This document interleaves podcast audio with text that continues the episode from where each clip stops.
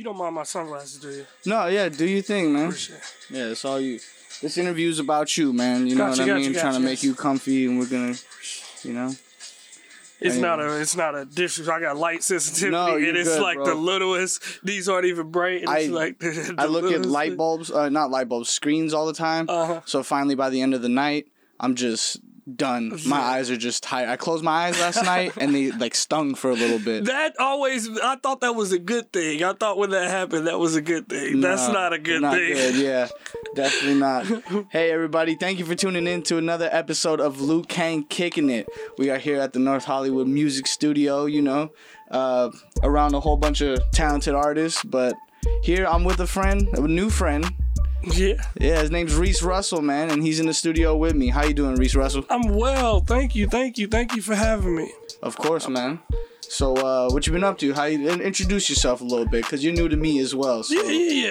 Let me get a little taste of what Reese Russell's like. Reese Russell, born and raised in Indianapolis, Indiana. We call that Naptown. Not a lot of people know what that means, but a lot of sleepy people out there. That's exactly what that means. There's nothing to do. We sleep a lot. Really? So, yeah. No, I was just joking. No, that's for real. That's legitimately what it is. There's really nothing to do. The wintertime, like basketball players come there. They know there's no club. Just go to sleep. Just training, huh? Yeah. Like Rocky. Yeah, Rocky style. So it works for that. Tossing, carrying logs through the woods. Huh? That's exactly what it is. So I lived there until I was about 25. Mm-hmm. Moved to Las Vegas. I was bartending. Okay. Bartending in Vegas for about 4 years. Left there. Came out to LA. How was that? How was bartending? It was amazing. I made a lot of money. I used to work at a biker bar for a while last year, and like I didn't learn much because everyone just ordered like whiskey cokes and stuff all the time. But yeah, it was a fun experience, man. It was crazy. I was into the craft side, mm-hmm. craft cocktail bars, tiki style. Yeah, that's awesome. So the ingredient list, I could come up with a drink off the spot. That was like one of my favorite passionate things that I love doing, which I thought I loved, but you know, well, I mean, I've noticed that most artists have like their main girl, which is like their favorite thing to do. So like most comedians have like a side chick, which is like music. I know a lot of comedians started off trying to be rappers. Is that true? Yeah, and vice versa, man. That's funny. I did not know that. Well, I don't see a lot of rappers that started out trying to be comedians. It's more like rappers that appreciate comedy, like started off like listening to comedians, and then you know that forms part of their style a little bit. Yeah, now that you think of that, when I was probably like the first vivid memory of me having of like creative, I did try to write a rap when I was probably like 7 or 8. Okay, and I had probably like 3 or 4 bars that at any given time I could spit that same flow, and it kind of sound like I could rap. Yeah. If anything after that, there was no. So that's funny. I did start doing that. I probably could have been good, but I just didn't continue doing it. Yeah. It was just my. Then I fell in love with bartending. Then I got into the creative side, and the music came after that. So yeah, you're 100% right. That's dope, man. Yeah, I used to work at a coffee shop, and I was super into just learning the different coffees and what flavors would go good together, and you know. The ratio. My favorite was like getting that perfect ratio of like espresso to milk foam to all that good stuff. The fancy fraps. Yep, you know. The only thing I couldn't do was the heart and the leaf. Oh, I could do that with Guinness though. Oh, with a stout. Yeah. So there's a way you just pour the Guinness. There's an actual way that you pour it. There's a line. If you have a Guinness glass, okay, you pour it on the line. You let it sit for about 30 seconds, and then the foam, it doesn't harden, but it gets a little thicker. Yeah, I know what you mean. Then, it gets creamy kind of. Yeah. So then when you're pouring it a little bit more, you can just make whatever design you want. I could do a heart. That's pretty cool. A heart or like somebody's initials, but I had a guy who did like the Detroit Tiger style. Like he was that dope. Is gangster, bro. Dope. That is super cool, man. Yeah. I what do you call that? We got cops passing by. Someone's got. I got scared. I'm not even gonna lie. I was like, oh, I just met him. The police are coming. Knocking on the door. This is a bad day. We know you're in there. It's gonna get pinned on me. I'm gonna blame Jonathan for this. No, man. Someone got 2 stars outside. But I did know that you can float things with Guinness. Yeah. So you could do a Guinness float on top of, let's say, like an apple cider. Yep. You know what that's called? No, I don't. Snake bite. Snake bite. Yep. Huh. I was a bad boy with the bartender, man. Yeah, like, I'm only a year and a half removed. I can still get behind the bar and get the sling. Hell yeah. I just had to stop doing it because my actual love, I thought bartending was my passion, but yeah. I didn't realize I just like being on stage telling jokes, and behind the bar was my stage. Yeah, that's your time to telling jokes. Huh? Like, that's what got me so comfortable with people. So it just transitioning really easy over to comedy. I feel you. Yeah, no, the bar that I was working at was a fucking tough crowd, dude. I feel like, a tough crowd? I feel like that's half the reason I left, dude. I was just like, man, none of my shit. What do you mean by tough crowd? There's a bunch of assholes, man. A bunch of just bitter assholes worked, but also patroned that bar, you know? All the patrons were just dicks. There were some cool ones, but like for the most part, it was just everyone was just like... No, like they didn't want to talk really. Oh, that's see, but that was easy for me. So at any given time, I can really tell when people are gonna break. So I can I can kind of read people really well. I feel you, because that's why comedy is so easy on stage. Bombing on stage is the easiest thing in the world. People are far away from you. You got a stage separating you. I've had a drink thrown at me, like, when I was the bartender, when I cut off a girl's friend. Like, that is a different... when you got drunk people in your face and anytime they can just go complain on you, the shows have nothing on me. I think that's what really bothered me about working at that bar was, like, it was kind of a desperate bar. Like they needed all the customers they could get. Yeah, I worked at a few of those. Dude... People were getting crazy, and the boss was just like, fuck it, let him stay, man, let him stay. I'm like, dude, you need that money, you'll do anything. Bro, for real. It was a crazy situation, man. It was funny. A rowdy crowd. And the fucked up part is, like, some of them were, like, my friends and, like, my mom's friends. Uh-huh. So it's, like, it's hard to, like, cut off your mom's friend and tell her, like... not for me. Yeah, no, at that bar, because, you know, she was fucking big tipper, you know? Yeah, so I would have just had to get fired, because I can't keep my mouth shut. Yeah, I just left, yeah, because I was hard. Just like... I'll take the fire. Oh, okay, probably fair enough. Fair. Yeah, I've never been one to get fired and be like, man, why'd I get... that's probably fair. Yeah, yeah. I think I got... I don't think I've ever gotten fired from more than one job. There was this one job that I had. I was delivering lunches to people with jobs that I wanted. You know what I mean? I was working at Warner Brothers delivering, like, sack lunches and stuff. To the people, in the area. It was, like, their own little cafe that they had. And... yeah, dude, Warner Brothers has their own police force, bro. It looks like Gotham PD walking around. I swear. Do they have a WB? They got the WB badge, bro. I swear. Freeze, you know. Like, do they have a little frog? Is there? No, not anymore, dude. They changed it. It used to be that. I remember all the black Wayans Brothers was on WB. All the black sitcoms back in the day. That was then they got shifted over to UPN. Yeah. That's exactly what happened. It's right all over. It was like all black shows and That 70s Show. Like, on Thursdays, but black, that was a stoner show, so that counted for both sides. Yep, for real. I feel that. No, so I used to deliver to them, and this guy, he was just like some sassy dude, bro. Like, he wasn't gay either, but he was just a sassy man. I didn't get gay from sassy. I got that he was just, flamboyant. Yeah, he's just a sassy guy, bro. Him and his wife, they worked at this shop together, and I guess their son used to work with them. Uh-huh. And so I was replacing his son, like, for the job, and, like, he just tried to treat me like his son, dude. And I was, like, not having it. But it was a good job, so I stayed there. And then it was either Christmas Eve or New Year's Eve, he just sends me this long text message, like, hey, man, you know, this, and that. Just saying, like, it's not going to work out, but we'll keep you on the roster. God, that sounds like you got broken up with. Bro, for real. He's like, but we'll keep you on the roster just in case anything opens up. Yeah, you got to keep the ex's phone number in there just in case. Exactly. And I was like, dude, just fucking fire me. Like, grow some balls and fire me, bro. Like, can you tell me I'm fired? Yeah, I'll turn in a resignation slip in a minute. Oh, yeah? In a heartbeat. I don't care if I ever have any doubt. If I go from working 5 days a week and then one day without nobody saying that, I go down to two. Oh, yeah, my resignation letter is coming. And I'm getting unemployment. I don't care. Yeah, I feel it. I'm doing both. Mm-hmm. I can dig it, man. Yeah, so I've never really been fired from any other jobs, but I have quit. A lot of fucking jobs. Why? Because I'm very, like, I work hard, bro. Like, I'm a hard worker. Whatever it is, I take pride in what I'm doing, and I do it to the max.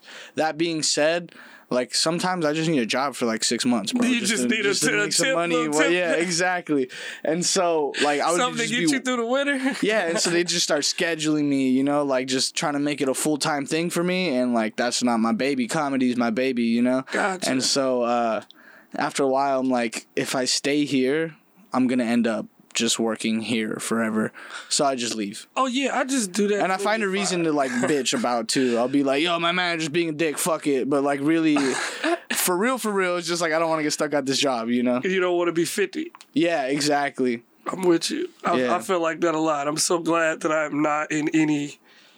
working for anybody. Yeah, just one spot. So yeah. That's why I love doing, like, you know, the comedy and the acting and stuff is, like, I have no idea where I'm going to be in 6 months. You know what I mean? And that's good and bad.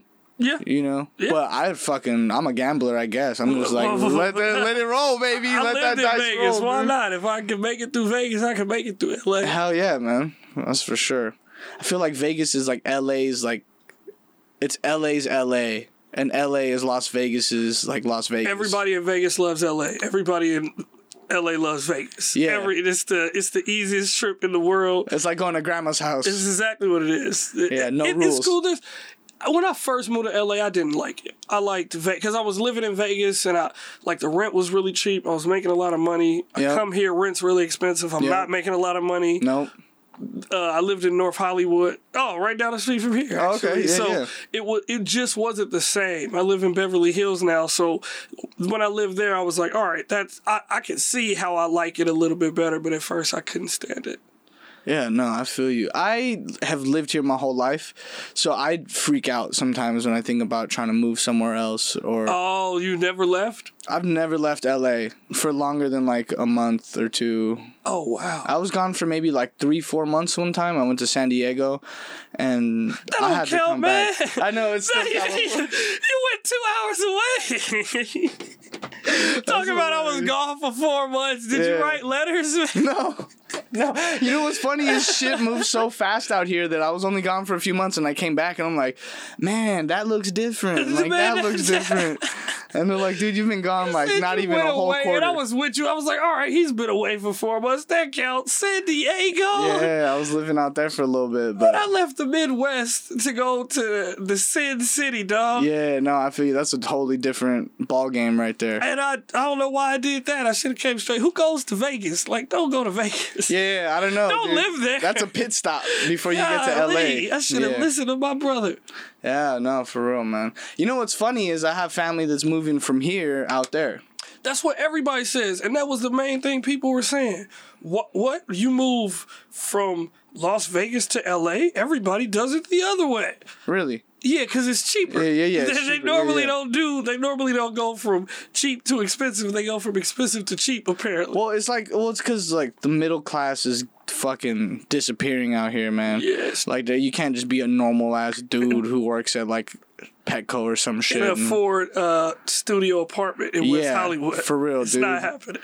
If you want to make it out here off of, like, let's say you work at a diner. Mm-hmm. Which is something you could have done back in the day. Like, my dad worked at a mechanic shop and fucking, you know, supported me kinda and, like, you know, had his own place and shit. For sure, that's a decent job. At that time, you could actually support a job. Yeah, exactly. And pay for rent and food. Mm-hmm. And so if you want to do that now, if, like, say you only work at a mechanic shop or a diner, you're probably living with somebody.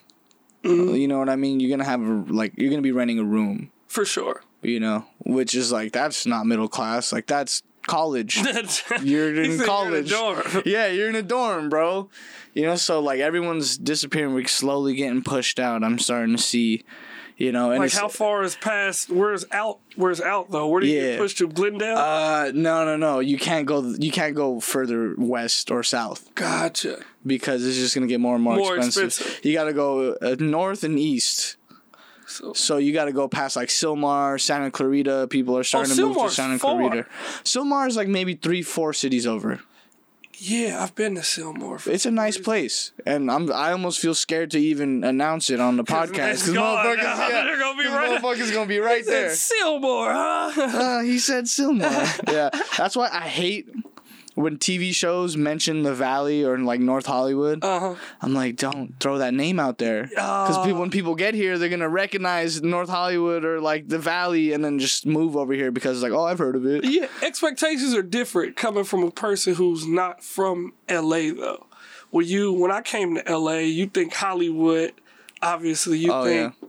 The stars, and you think, oh, this is gonna look great, and then you work there and you like, oh, this is not great. People keep getting stabbed at the CVS. Yeah, it smells like piss. Well, I mean, that's the least of the concerns. It's the stabbings that I'm like, how many people have knives over here? It's not that everybody. Good for me. Then you go to Melrose and you think 90210 or whatever. You go to Melrose and you like, oh, there's some good shops and a couple barbershops, but all of the rest of this never gets shown on TV. Yeah, it's empty parking lots. And gas stations. Yep. No, full parking lots and gas stations. Oh, yeah. They got those, too. Yeah. No, man. That's why, I always appreciate the shout-out, but I'm like, yo, chill, bro. Don't burn out the spot. So how long you been out here, man? Year and 3 months. Okay, so you're still relatively new? Really new. Yeah. Wait, you say you're still staying in North Hollywood? Or? No, I live in Beverly Hills now. Oh, well, look at you, man. Nah, it ain't nothing like that.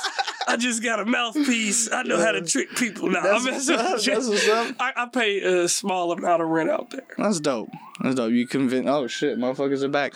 That's a callback to the police department right there. In North Hollywood, man. You hear that, everybody? Stay out of North Hollywood. We got police sirens. Go to Sylmar. Don't go to Sylmar. Stay in fucking Santa Monica and Hollywood. I always say that. If you want to gentrify anything, fucking run it up all over Venice and Santa Monica. I don't give a shit. You don't care? Yeah, you could burn everything down and remake a new one. I would not give a shit, dude. I like the dirtiness of Venice, though. Yeah, it's cool. The first place I ever been when I came to LA for the first time. That's nice. It's because most cities by the sea don't allow that.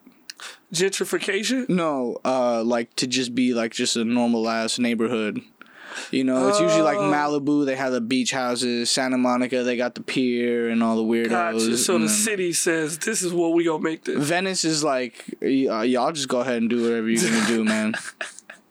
Like, you commit a crime in Santa Monica, like, you're going to end up in Venice to get away. Oh, that makes sense. You know what I mean? Like, that's a chill spot. I'm familiar with that. Yeah. In Indianapolis, we have a city where... I mean, in Indiana, we have a city where Michael Jackson from, Gary. Oh, yeah, and Gary. And for a long time, it was the murder capital of the country. Mm. But a lot of people theorized that it was Chicago.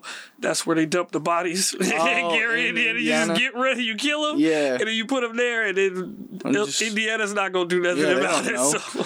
Damn, that's crazy. You know what's funny is like, before I even knew that Gary, Indiana was a murder capital, I just found that out right now. You learn something new every day.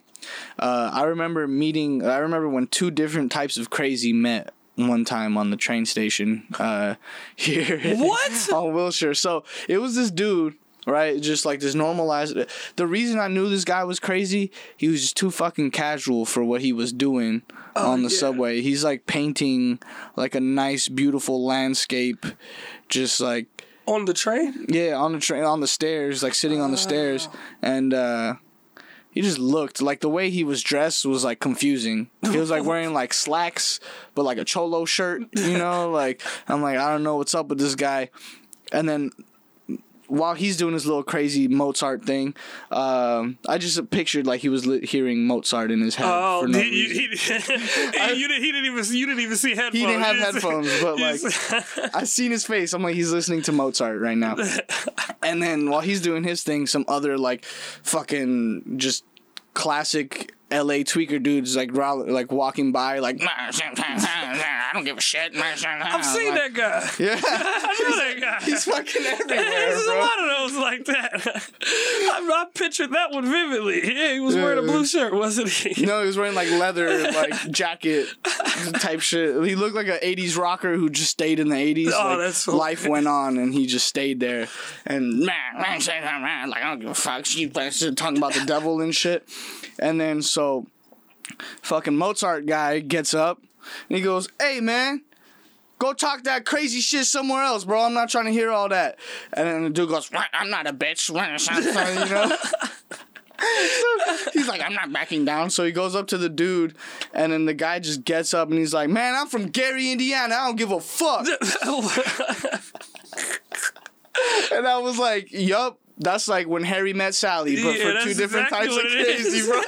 I don't know, but if that was your black voice, you did a good job, man. Was the guy yeah, black? He was black. He was black. See, I got that from that. But he was like Midwest black. What the fuck does that mean, man? I'm Midwest black. I can hear it. You know what I'm saying? Are you trying to say I have an accent, sir? It's something crazy because like I have a friend from Pontiac, Michigan, and I think I always thought he was from the Bay. From like, you know, up California, Northern California, Sacramento, all that good stuff. I thought he was from the Bay, but it's just because like Detroit and the Bay for some reason have like a really like similar sound and stuff. That and like makes a lot of sense now that you say that. Yeah, no, there's like I pick up on. I'm always like super crazy with the ears and like accents and stuff, and so I like to pick up on where people are from. Like if I hear you say something a certain way, I'll be like, "Hey, where you from, man?" You know? Just to make sure that makes sense. I'm gonna start listening to that now. I'm going Big Sean and Mac Dre. I'm gonna listen to both of their songs back to back, and I'm gonna see if we can get some. Big Sean, he's a little bit different. He's I could tell he's heavily influenced from like the Chicago sound. Gotcha. Like Kanye and that whole tribe.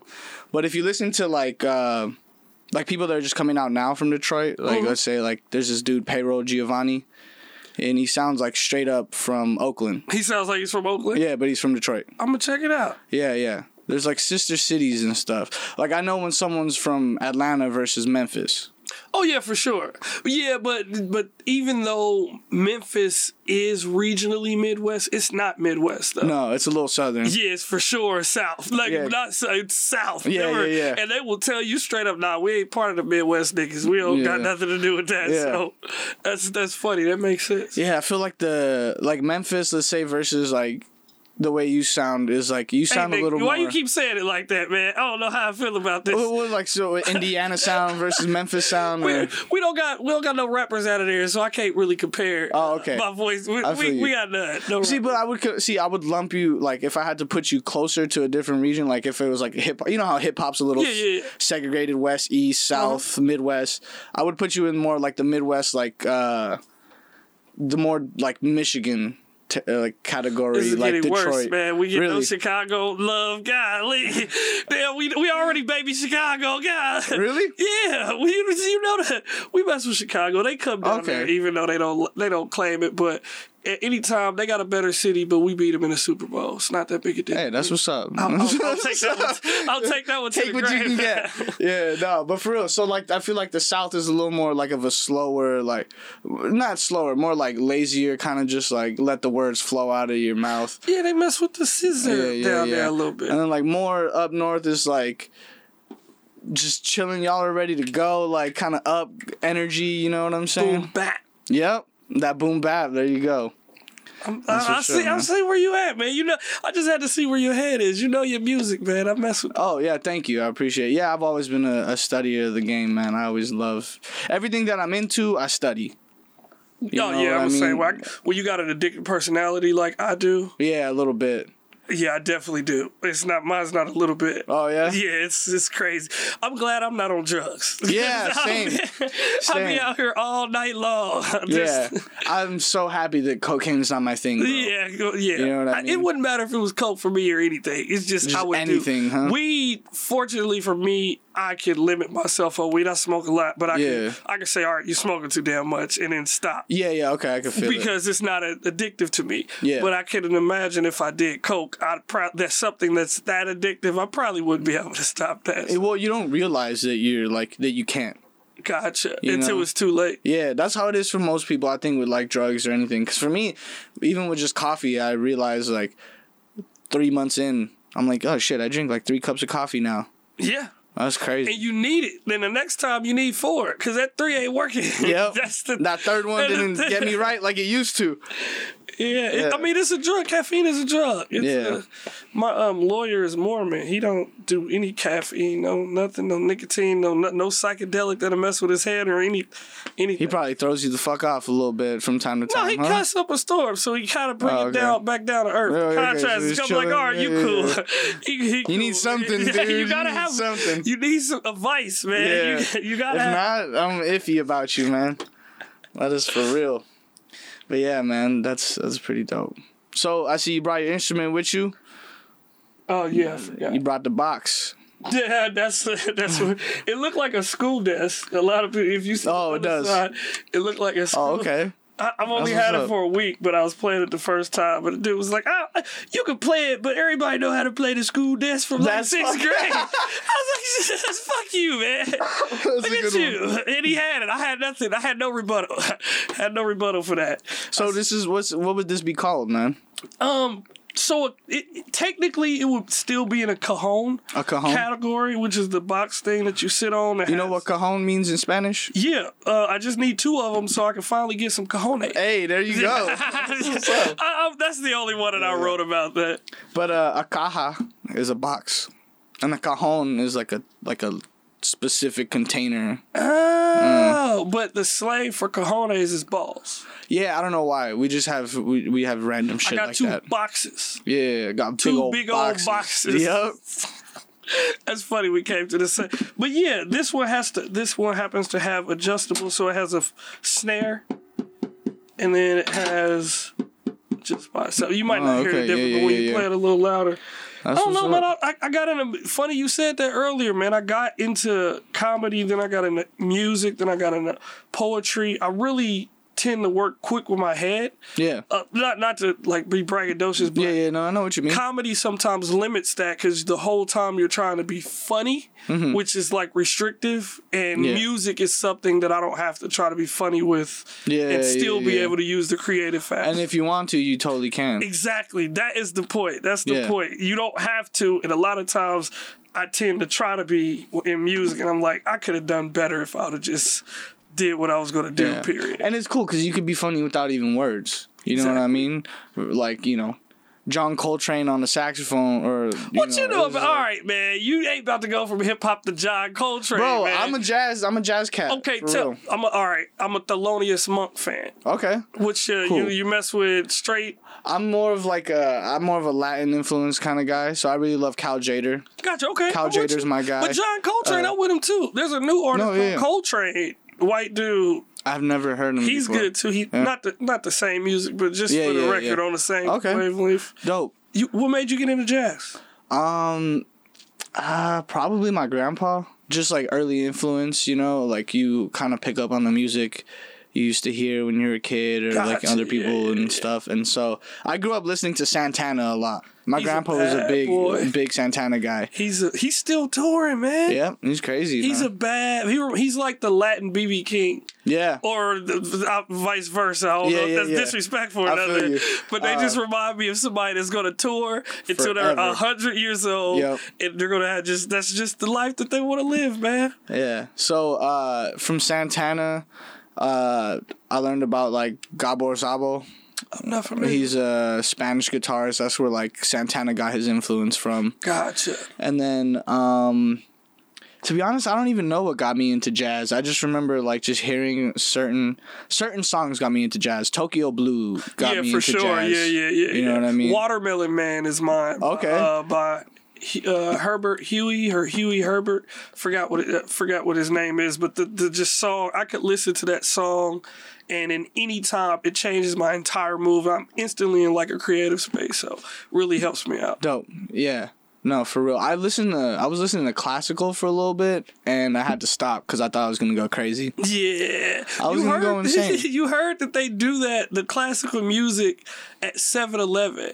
So they did an experiment to find out what music people would not listen to get loiterers from staying in their parking lot. That is hilarious. So 7-Eleven conducted an experiment and found out that classical music drives people away. So at the 7-Eleven specifically here, one in Fairfax, all the ones where people go to, they blast classical music 24/7 to keep people off the property, and the shit works. That's fucking... You know why? Because most people that loiter are like, just like, you know, I hate to be the guy, I hate to say it, but like, it's some crazy motherfuckers that be hanging outside of 7-Eleven, bro. He said, "Is that Bach? Oh, fuck this, I'm out.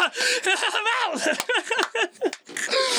All of a sudden you start hearing shapes and shit. He said, "Fuck, oh, hell no." Seeing sounds. Oh no, it's scary movies now. I know somebody's about to kill me. Yeah, bro. Imagine being on meth and all of a sudden you just hear the Blue Danube. You're like, dun, dun, dun, dun, dun, dun.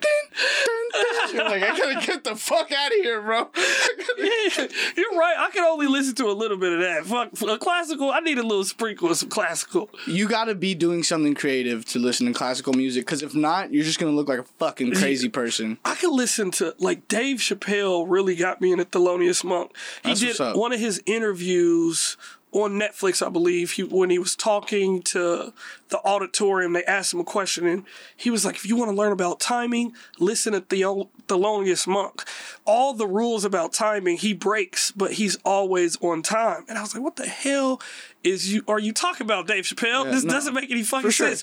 And then I listened to it, and I was like, 100% know what he's talking about. He is not doing the 16th, the 8th, the 4th, like, split up. He's doing it, but he's doing it whenever he feels like doing it as a reoccurring. It sounds weird, but when you listen to it, it's like chopping up your own samples, but like live. Live, immediate, then going back. It's so crazy how he does it, and it helps my timing. You like go on a tangent? Yep. So it's like, let's say the melody goes...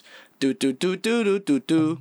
He'd be like do do do do do do do do do, and then he'll go back to that and come back over to it. Yeah, on piano live, going up scales, coming down scales, saying, "I know I'm supposed to come up here, but I'm gonna stay down here because I can do that." Like, that's just fucking with people. At that point, you're just fucking with people. And that's how this. Yeah. That's the embodiment of how I see. He's one of the Patrice O'Neal, him, Bill Burr, legends, bro. Mitch Hedberg, Stephen Wright, all these guys are like some of the guys that I look up to with him. Same. If there was an artist that attaches to, like, it's for sure Thelonious Monk and Dave Chappelle. You want to learn his comedy? Listen to freaking Thelonious Monk. Yeah. It's crazy. I feel you. That just to me, I get passionate. No, I can dig it. Have you ever tried, you got to get your type 5, your type 10, all that good stuff. Have you ever tried doing that to music? Have you ever practiced your comedy to, like, a jazz song? No. You're going to learn two things about yourself. What your natural tempo is, and what your influence is. So, like, you say you listen to Thelonious Monk, you like Coltrane. That's more like New York blue note sound, you know? Gotcha. And that's going to be more... You're going to have, like, a more relaxed delivery. Like, a more, like...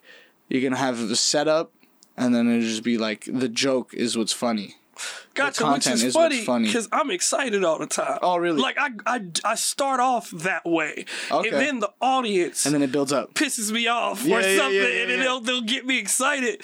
Like, my main thing is, like, I'm trying to... Like, that's funny you said that. That is my natural delivery, but as soon as the audience, like, says something and reacts, I'm like, damn it, you got me. That's the Thelonious Monk, and you go... I'm already gone. I'm like, it's over. I take over. And I normally... I try to sit down. That's why I sit down on stage. I'm like, I'm going to sit down and I'm going to be calm, and then because if I get up, then it's like it works. It's what it is, but it's like if I come out on stage and I'm completely excited all from the time, beginning, it doesn't work. This is just not work because I can go really high. Yeah, you'll tire them out. You know what? I'm the same way. It's like I'll because I get nervous. I still get nervous when I'm on stage. Like, and I'll be in a good show, and I'll still be like, everyone's like, dude, they just want to laugh at anything. Bro. I just stood up on stage and they laughed. I'll still go up there like, so what's up? So I'll sit down for my first couple jokes. And once I hear the laughs start going, you'll see me get a little bit more off the stool, a little more off the stool. Next thing you know, I'm up off the thing, and now I'm doing the act out, and I'm going big, and then finally back down to the seat, run out of the juice. Like, that's when I hit my fucking all the fucking drums, and then back to. I actually learned that from John Mayer, listening to he was teaching acoustic and some kind of TED Talk shit.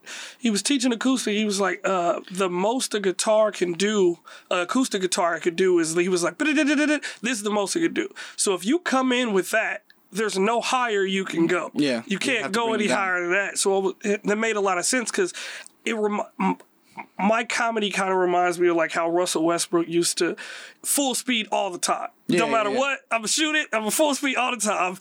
And that was my style. I used to tire myself out in basketball doing that. Yeah. But in comedy, I was just spitfire. And then I had to learn that sometimes you can come down a little bit. You can slow down a little bit. You could play like you're doing that, mess with your tempo. And once I learned how to do that, I'm playing like Russell Westbrook right now. He's out there balling, keeping the Rockets going, man. See, and it's funny, like, how your perspective will just switch like that, because I remember having moments where I have this rhythm with the people, and then I say my punchline, and then I'm just like, where do I go from here? Oh, you know? Yeah. And that used to freak me out, because people would also be, like, sitting in the stands and being like, where the fuck is he going to go from here? And, like... They're sitting there like, come on, say something, like, get it out. And that used to freak me the fuck out, and I would just scramble, and I'd be like, yeah, so anyways, and have you guys ever noticed that? And then I'm just bullshitting. Yeah. That used to happen in and I figured out why. It happened a couple times to me, and the reason why is if I have in my mind prepared material that I'm going to go on to in a show or on a set, then when I go on stage, if I'm trying to vividly remember exactly what it was that I was trying to say, I'll do that. But now I never have anything in mind when I go on stage. Yeah, absolutely zero in my mind. I meditate. Oh, that's what's up. I try to get it all out. So when I go on stage, I am present. You're comfy. I'm on the stage. I am actually in the stage because if I have some stuff that I recorded at my house in front of a mirror, it's going to look like you're going back into your file cabinet. Because it's going to be, and I'm not a guy, I'm an off the head type of guy. I'm not a guy that could just go up there and say the exact same thing the exact same way. Yeah, just because I don't like doing that. I prefer not to do it. If I can't make it funnier the next time or say it in a different way and get to the same point, then I'm not doing a good job for me, because it just works for me. No, I feel you. And I've tried to verbatim do stuff. No, my friends all said I couldn't do it. It's like bad acting. Yeah, and that's what it is. Because I know that my brain, instead of thinking, which I'm good at, it's just trying to regurgitate what I have in there. You're like, you'd be in the middle of a joke and it sounds like something that actually happened to you, and you're like, line? What's my line? Yeah. So I realized recently is I've become more confident in my content, like in just me as a person, like being funny. I'm an entertaining person. Gotcha. I never knew that before. I mean, I knew I had some kind of idea that I can entertain people, but I was like, it's all up here. Mm-hmm. It's all in it's what I write. I wanted to be like the coolest writer and the best, just tell someone a joke and their brain just explodes and shit, their head. That's all of our goal. That's the literal, we want to kill people, literally. But bottom line, you just want to entertain people. And so I've kind of relied less on my material recently. And now when I do run out of gas and I'm just standing there, I don't feel uncomfortable anymore because I'm like, I got their attention. Look at them. Like, they want something next. Before, it used to be like, oh, my God, they want something else. What do I give them? Now it's like, look at them. They want more. That silence, I got you, motherfuckers. That silence is where that's where you live. That's where you learn about yourself, is the silence on stage. If you can't sit there and legitimately take 5-10 seconds and live it, and it comes a lot of the times when you're getting a laugh. I've noticed that a lot of the times, like when I get a big laugh, I will cut them off early in their laugh to say another one, just to get another one going, when I could take a few more seconds. Let me get that laugh together. Let me go back into this, because they clearly like it. They clearly like what I'm talking about. Let's go back in that folder. Back, exactly. I will switch, and I could do that. I can do both ways. I will switch topics, but I'm like, they're eating. Let me give them some more food. So that's the it's sitting in the pocket and learning. And if you take a couple more seconds. For me, I tend to have something that I'm like, sweet. It's so much better than just the one that you're like, this is good, but if I would have just waited one more second out of it, those are the ones that make me mad about a set. No, my friend, he just had something recently happen to him. It's like not even close to comedy related, but it felt the same. Now I'm laughing. But it felt the same. He, I guess... He's been in this like foreign exchange for a little bit, like with like trading and stocks and whatnot, and like money and fucking whatever. I don't know number shit that I don't know. You know what I mean? Bernie Madoff stuff, but I ain't go. He does like exchanging currencies and shit. Anyways, he lost a little bit of money, just like he made a mistake and then lost a little bit of cash, and then was building it back up. And then kind of got a little aggressive because he lost that initial money. He's trying to make it back. Uh-huh. So he's taking riskier chances. Chasing you. Yeah. And then lost even more because he was going so hard trying to make up for that loss of sound the original Vegas loss. Sound like Vegas to me, man. Bro, that's what I'm saying. Everything's kind of Vegas, a gamble. Man. Yeah, you don't know how many times I've gone to the casino with $250. Got it up to $1,000 and it left minus $700. Like, you know, especially when you win at first, you're like, "No, I got that $1,000, dog. I'm gonna go get that again. Yeah, let me get this $3,000 out to go back and get this $1,000. It's so bad. So what's he doing? Just taking it easy now. Like he's just like he learned his lesson. You know, it's kind of like. Because he's just starting out. So when you start out in anything, you fucking take mad beatings, bro. You got to catch your beatings before you start really learning how to... mitigate those beatings. Yeah. Learn from other people. Well, let them take a couple beatings over there. See, and then... So like, that was me learning from his mistake. So I got lucky that time. He probably learned a lot of shit from me, you know, because I'd be making dumb mistakes all the time. Oh, so, we all do. I'm not above nobody. I have bumped my head quite a few, literally and... metaphorically. Yeah, I've had a few head bumps, some literal head bumps. But yeah, man, it's crazy how like that just little perspective switch can save you a lot of grief, you know. For sure. If you being inside of the fishbowl, you can't as a fish, if you're inside the fishbowl, you can't see what is happening to you. Somebody outside can see that. And I'm lucky that I have a really good support system. I'm really like persuasive when it comes to my friends, when it comes to when there's something that I know we need to get done. I'm really like, I don't care what anybody's talking about. We don't have a choice. Yeah, we got to get it done. So when it comes to that, but I also have brother, friend, good friend, people, my sister, my family, my mom that will tell me, hey, you tripping. Chill out. This is not what, and I can then go, no, I'm not, and then be able to hear them go, yeah, you are, and I'm like, all right, I'm tripping, and I can take that. Those are people that I'm like, all right, if they're telling me this, I have to be clearly wrong because the only thing they care about is me. So, and with the comedy too, like when they told me that I like the verbatim thing that I'm trying to do, they were like, nah, dog, you are way better just thinking while you're on stage. Straight up just being myself, man. That's how I've succeeded so far. I feel like that's the way to go, really.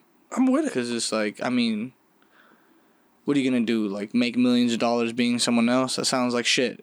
I mean, if somebody come with a Larry the Cable Guy offer, Reese the Telephone Repairman, I might have to switch it up, player. You said millions? As long as I don't got to wear a dress. That's all I care about. That's funny. I was just talking about that in the last episode. Oh, that's funny. I did not hear it. This is the first I knew about it. We were saying, I was talking about like my limits for acting. And I was like, you know, if they offer me a whole bunch of money to play like a gay character, like as long as there's no kissing, bro, you know what I'm saying? Like, I don't mind doing the like fucking, it's acting, bro. I'm not actually fucking gay. But once it becomes like okay, so now this character's got to kiss this dude. Like, ah, you're going to have to write it some a different way, bro. The thing that so when it comes to that, it kind of doesn't go that way. It doesn't go that they're going to come to you with a script that says you got to kiss it. Of course not. It could be that they come to you with a script where you play a gay character, and then they try to nudge it in there. That's the thing. So it's just like if you accept this, therefore you're accepting this. Brinks, you know, the Brinks Safe Company, right? Yeah. They do a really smart thing. They come to your door where you get Brinks, or if you're trying to get the company, and they say, "Hey, can you put a little sticker on your window?"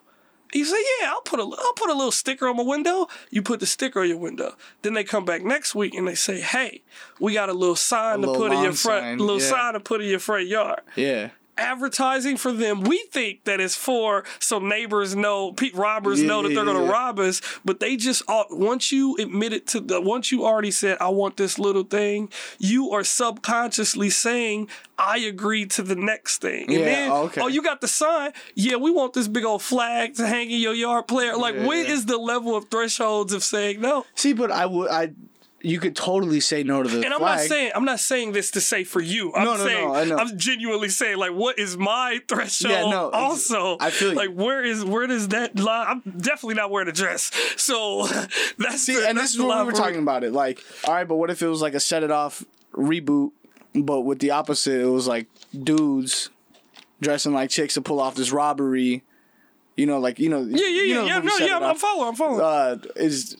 It's not written for you to be, like, laughed at. It's written as part of the story, like, oh, you know, it's part of the plot. They're going to do all this. How do you feel about that? I mean, I don't know. I just feel like I'm not about to ruin my career right here on this podcast. No. I don't have an opinion. I genuinely don't have an opinion on this. But dude, I know my ass is about to be famous. You ain't about to get me. How do you feel about it? Fuck that. I'll be damned. I'm not like I genuinely don't have an opinion either way. Yeah, I'm just saying for myself personally, I'm not. And the reason why is specifically like I watched a lot of comedy hype videos and a lot of people like. Martin Lawrence said Dave Chappelle said they try to make her wear a dress. Martin Lawrence said all of these guys who I look up to, I like run till that Martin Lawrence till this day is the funniest special I have ever heard in my life to me. And I listened to it when it first came out, then I stopped listening to it for 10 years and I listened to it again and I cracked up the exact same way to me. So these guys said that this is the something that changed their life in a bad way. Me personally, I'm not going to do so. Tyler Perry said he's not going to do it anymore. So I don't know what they know. I just know. I don't know what they know. I just know that I'm gonna shoot this fadeaway like Michael Jordan because he told me that's what to do. That's just what do you call it? That's really funny. No, because while we were talking about this, we were saying like, isn't that funny? Because we have pretty much it was Rob Love, another comedian who was on the show. He's from he's a funny guy, man. He's been on like, you know, Roast Me with All Death. And, if he's on Roast Me, I probably know who he is. Yeah, he's a cool guy. We were on the show and we were just being fucking honest with ourselves, you know, just like chopping it up. And we were like, man, isn't that funny that no matter what we say about this topic or like just any given topic really is like you're gonna alienate a whole nother half of that. Like people's opinions, you know. So we were saying we brought it down to like McDonald's fries versus In-N-Out fries. Minuscule. But if I were to just be like, yeah, I rock with McDonald's fries over In-N-Out fries, like, dude, I'll get like 5 people in my mentions like, bro, how you gonna pick McDonald's fries over In-N-Out? And it's just like, but that is if that is the I know you're breaking it down to a minuscule Michael level. I'm getting an analogy, but if you're saying I like McDonald's fries over In-N-Out fries, then no one should have a problem with your opinion. It's an opinion, but if you say In-N-Out fries are less than McDonald's fries, or I don't like the crispiness of these because In and Out believes in this or such and such. That's when if you attack another side while you're trying to lift your side up, that's the issue. Yeah. Not because I don't give a damn about whether you like Chuck Taylors or Vans. I'm a Chuck guy. Yeah, I feel you. But if you say Chucks are for something derogatory, then that is where the issue lies. See, but I feel like even just, well, it shouldn't be the case, but nowadays, even just stating the opinion is, like, fucking problematic. You know what I mean? Because you could just be like, I like blue jeans, and then motherfuckers on Twitter are going to hit you up like, so what's wrong with fucking khaki jeans? Or, you know, what's wrong with black jeans? North Korea can't wear blue jeans. Really? Like, yeah, anything that's Western culture, like, they're just like appropriate, hell no. Like, when you think of America, like Levi's, you think of Route 66, you think of cigarettes, blue jeans. They're like, hell, there's no. They got like 4 haircuts they have to wear over there. And one of them's Kim Jong-un's. They gotta say, like, that's worse. We think Trump's bad, which he is, but at least we don't gotta wear his haircut. Yeah, that's crazy, man. So that's the... Imagine if we did. That's the point. At least we don't gotta wear whatever he got. We'd all be looking fucked up right now, bro. Just blonde and stringy. But man, I've never seen... Like, his haircut goes 7 different ways. It, like, in the front, it, like, curls to the right, the back curls... The right side curls to the back and straight down. The left side is over up to the top. It's like a comb throughout and around, over, under. He got like a... He got a Neapolitan haircut. Yeah, a lot of different flavors. I actually have a joke about that. Bro. That's so bad. He has a It's just blind, though, for the colors, though. He's only doing vanilla. Yeah. He don't want no chocolate. No. What if you saw, would you think of Trump differently if you found out he like slept with a black porn star? Would that show that he's not racist? I'd be like, I wouldn't show that he's not racist, but I'd be like, all right. That's what I would do. If I was his PR team, I'd be like, hey, look, bro, you gonna have to... You gonna have to smash Naomi Banks, bro. You gonna have to get Tyra. He said Naomi, he put Naomi Campbell and Tyra Banks together. He said, you gonna have to smash both of these men. No, that's a real porn star. Naomi Banks? Yeah. Oh, so she put Naomi Campbell in time. Yeah, exactly. All right, I know what she did there. Yeah. Man, you really into the porn. I like what you did. I told you, dude. I study everything I like, bro. I said I'm on Chatterbait. I'm not on porn. I don't know how I know what Chatterbait is. Don't judge me. Nah, I don't know what you're talking about. Matter of fact, before I forget, I wanted to get a song in. But it gotta be a random word, though. Okay. So how do we generate a random word? I mean, they trust you. You can generate a random word, right? Yeah, I know how to generate random words. I was trying to find a vocalized app that does that. There's no app that goes, hey, Google, give me a random word. That'd be cool. I know. Here, let's try it. Let me see if Siri... Siri might do it. See if Siri's on point. Hey, Siri. Give me a random word. All right, chill. Give me a random word.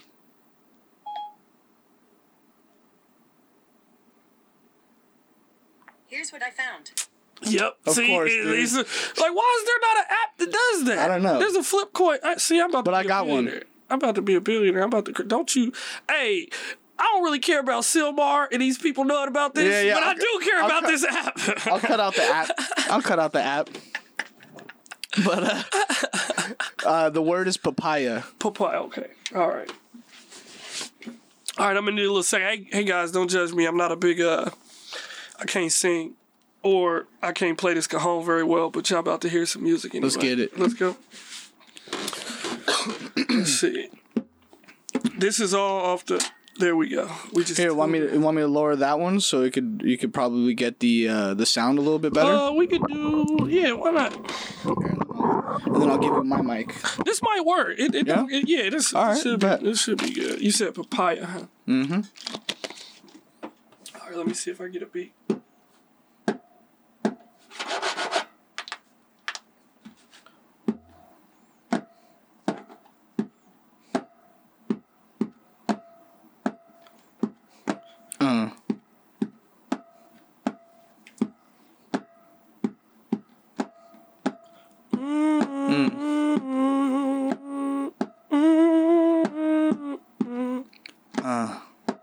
I like the ad-libs. Keep it going. All right, Papaya. Yeah. Ooh. Wanna try ya? Just like my baby mama, I call her Papaya. I wish I never met your broke ass. You gave me nothing but a beautiful son. Yeah. No, I'm frontin', girl. I love you. You're sweet like ice cream candy. I wish your middle name was goddamn Sandy. Hey. See, that's just why that's like my creative. That's a little taste, man. I go into when I get into the zone, when I got some good wine and some weed, I'll go for a while. But I just wanted them to get this is called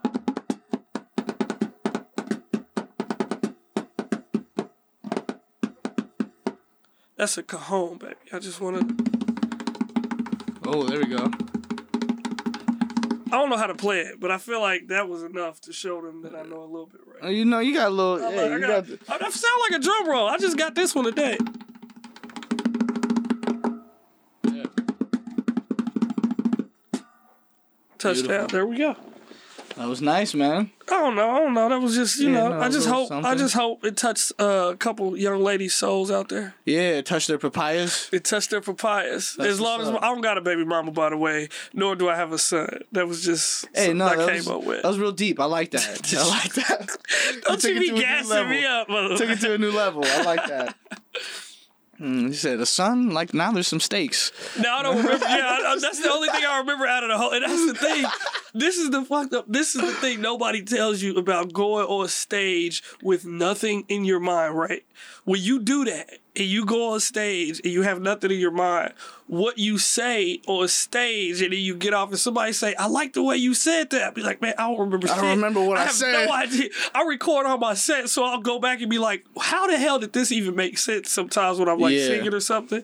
So going up there with a clip, there's yin and yang to everything. If you don't got nothing in your head and you go up there, you might go down a dark road. I just call it like blacking out. Like, sometimes I just black out on stage. And that's the zone. The zone. That's when I have my best sets, too. Yeah, yeah, 100%. When you're present, anything happens in the audience, you're in control. I feel like I'm orchestrating the fucking 50-piece orchestra. Mm-hmm. I don't think orchestrating is the word. Conducting.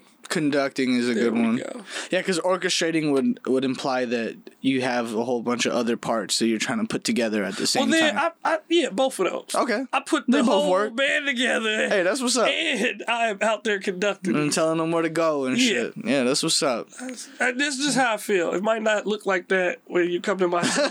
It might not. I'm messing with y'all. I'm decent. No, yeah, you seem like a pretty funny man. Appreciate that. Yeah, man. For sure. Well, it was nice talking to you, bro. Nice getting to know you. Man. Yeah, for real. Appreciate you having me. We made a friendship right here live on the microphones and shit. I appreciate that. This is cool. I was glad we got to kick it today. Me too. Yeah, before you go, let them know. Where can they find you, bro? Oh, man, see, y'all lucky I just got Instagram because I planned on coming here with nothing. Oh. I was forced into this against my will. I am not a social media dude because, like I said earlier, I have an addictive personality. Yeah. Dude, I be on my phone, like, forever, dude. Yeah. I spend, like, 2 hours, 3 hours a day just on my phone doing bullshit. I've had Instagram for 3 days total. Uh-huh. And I don't know Instagram etiquette. Okay. I don't know what pictures I'm supposed to be liking or not. Yeah, but I talked to like 4 girls last night for 4 hours. Yeah, and then they all told me they had a BF, which I thought meant best friend. So none of that worked out. I just want to let you know, my social media is Reese Russell Comedy. That's REESE RUSSELL Comedy. If anybody wants to talk for 4 hours, just let don't me have know. A boyfriend. No, it's cool. I'm cool if you got a boyfriend. I'm just okay with talking. Whatever you want to talk about, it's cool with me. Yeah, I like it. That's a good personality to have because at the end of the day, you never lose. Last thing, I got one thing coming up. Check the Instagram for my podcast. Okay. Women Aren't Mythical Creatures. Okay. Coming, stay tuned. You'll find out about that. It's a podcast about it's basically teaching men how to lose the agenda and the fear of talking to women. I like that, bro. That's super dope. Kind of like the Hitch of LA. Yeah, well, it's because not a lot of people get like that exposure therapy.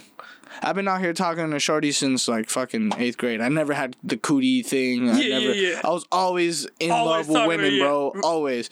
And so, just, you know what? It's really funny, bro. A lot of dudes, they be asking me like, what's the deal? And it's just like, fucking treat him like a person. I don't know. Treat him exactly like a person. Yeah. If you, I ask people, this is the main thing that I tell people. They say, I don't know how to talk. I don't know how to talk to women.